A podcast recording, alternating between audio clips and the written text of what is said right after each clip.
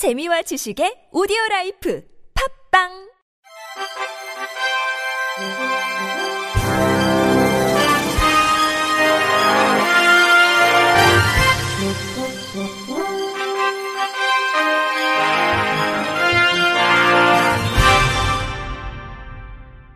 청취자 여러분 안녕하십니까? 8월 23일 화요일 KBS 뉴스입니다. 보건복지부는 교육부, 국토교통부, 문화체육관광부 등과 함께 오는 24일에서 25일 이틀간 스위스 제네바에서 열리는 유엔 장애인 권리위원회에 참석한다고 밝혔습니다. 유엔 장애인 권리협약은 총 50개 조항과 선택의 정서 18개 조항으로 구성된 국제인권조약으로 장애인에 대한 평등한 대우 보장, 차별 금지, 장애 인식 제고, 사회 참여 등 장애인이 보장받아야 할 주요 권리를 포괄적으로 규정하고 있습니다. 협약은 2006년 12월 제61차 유엔 총회에서 192개 회원국 만장일치로 채택됐고 우리나라는 2008년 12월 국회 비준을 거쳐 협약에 가입했습니다. 2014년에 처음 국내 이행 상황에 대한 심의를 받은 후 이번이 두 번째로 최초 국가보고서를 제출한 이후 2차부터는 4년마다 후속 보고서를 제출해야 합니다. 복지부는 이번 심의 과정에서 그간 정부의 노력을 포함해 새 정부 국정과제인 장애인 맞춤형 통합 지원과 관련한 개인 예산제 도입, 발달장애인 지원 확대 등 앞으로의 계획 등을 설명할 예정입니다.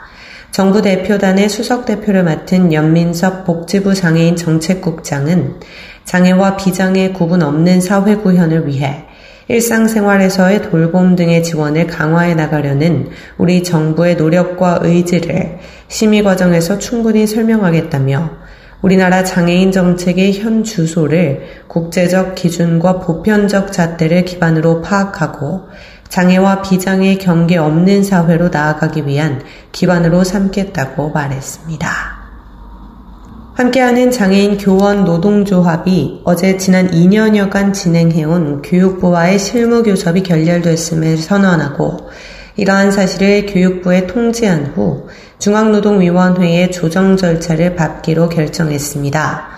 장애인 교원의 권익 향상을 위해 조직된 장교조는 지난 2020년 8월 5일 제1차 본교섭을 시작으로 장애인 교원의 근무 환경 개선과 권익 향상, 학교 내 장애 차별 해소를 위해 교섭에 임해왔습니다. 하지만 올해 5월 19일 제21차 실무 교섭에서 교육부는 단체 협약 이행 점검과 장애인 교원과 관련된 시급한 정책 현황을 논의하는 정책협의회 운영에 관한 조항의 철회를 요구했습니다. 해당 조항은 제2차 실무교섭부터 4차례에 걸쳐 심도 있는 입장을 조율하고 제5차 실무교섭에서 합의한 조항입니다. 교육부의 합의 번복 주장 근거는 타 노동조합과 교육청 간의 소송 과정에서의 1심 판결로 소송 당사자 노동조합에서 요구한 교섭 안건은 교섭 대상이 아니라고 판시하고 있는데 장교조의 요구안이 이와 유사하다고 보고 있습니다. 장교조는 교육부가 근거로 활용하는 판례는 1심에 대한 판결로 대법원 전원 합의체 판결이 아니며 대법원 확정 판결도 아니라고 설명했습니다.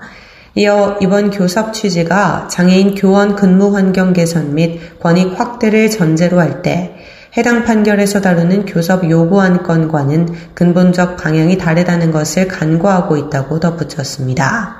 이러한 상황에서 장교조는 교육부에 지난 17일 노사 양측 대표자의 제2차 본교섭을 개최할 것을 제안했지만 하루 전인 16일 교육협력팀장 전결 공문을 통해 실무교섭 지속이라는 실무교섭에서 해당 안건에 대한 논의를 지속하자는 입장을 표하며 회의에 참석하지 않았습니다.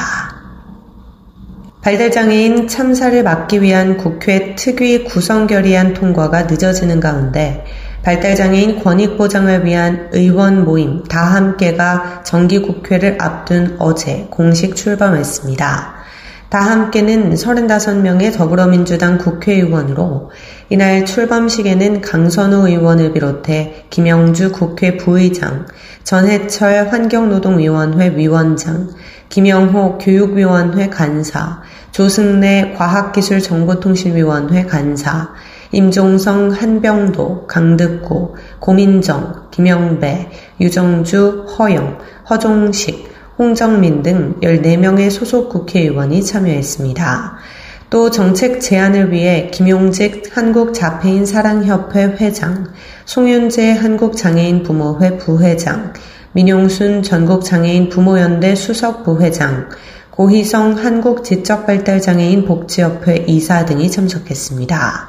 다 함께는 다가오는 정기국회에서 다룰 수 있는 상임위별 발달장애 이슈를 발굴해 국정감사 등을 통해 윤석열 정부의 대책 마련을 촉구할 계획입니다. 간사를 맡은 강선우 의원은 발달장애인 참사 대책 마련에 여야가 따로 있을 수 없다며 반드시 정기국회 내 발달장애인 참사 대책 국회 특위가 구성돼야 한다고 강조했습니다. 한국장애인 재활협회가 지난 19일 청년포럼 회원과 전국 10개 대학 장애 인권자치단체 등 약 40명의 장애 비장애 청년들과 함께 여름 청년포럼, 청년포럼 하루 만에 다 이해함을 개최했습니다. 이번 여름 청년 포럼은 청년들이 네트워크를 형성하고 역량을 강화할 수 있도록 청년 포럼을 이해하고 해보고 함께하는 시간으로 구성했습니다. 이 이야기에서는 조성민 청년포럼 운영위원이 특강자로 나서 장애를 바라보는 시선과 장애 인권 감수성에 대해서 청년 눈높이에 맞춰 강연했으며 이후 회복이 프로그램을 통해 청년이 장애 이슈를 직접 발굴해보는 시간을 가졌습니다. 청년들이 발굴 기획한 제안 중 전문가 심사를 통해 우수 사례로 선정된 여행권, 베리어프리 여행을 위한 관광 정보 제공, 학습권, 장애대학생 편의 제공을 위한 교육권 보장은 추후 협회에서 관계기관에 재원하는 등 후속 조치를 진행할 예정입니다. 보다 세부적인 내용은 협회 홈페이지에서 확인 가능합니다. 또 함께하기 위해서는 지역 변화를 위해 협회와 함께 활동을 이어가고 있는 다섯 개 대학 장애인 인권단체가 후속 활동 내용을 공유했습니다. 협회 김인규 회장은 청년이 생각하는 장애 이슈를 들을 수 있는 시간이었다며 협회는 앞으로도 청년 포럼을 통해 전국 청년 네트워크를 구성해 청년들의 목소리에 귀를 기울이고 문제를 해결해 나가겠다고 말했습니다. 실로암 장애인 자립생활센터가 지난 17일에서 19일까지 사흘간 시각장애인 활동가 워크숍 리더로 도약하기를 진행했습니다. 이번 워크숍은 장애인 복지 및 권익옹호 활동에 종사하는 시각장애인을 대상으로 개인의 역량 및 리더십 향상과 유관기관 네트워크 형성을 도모하기 위해 마련됐습니다.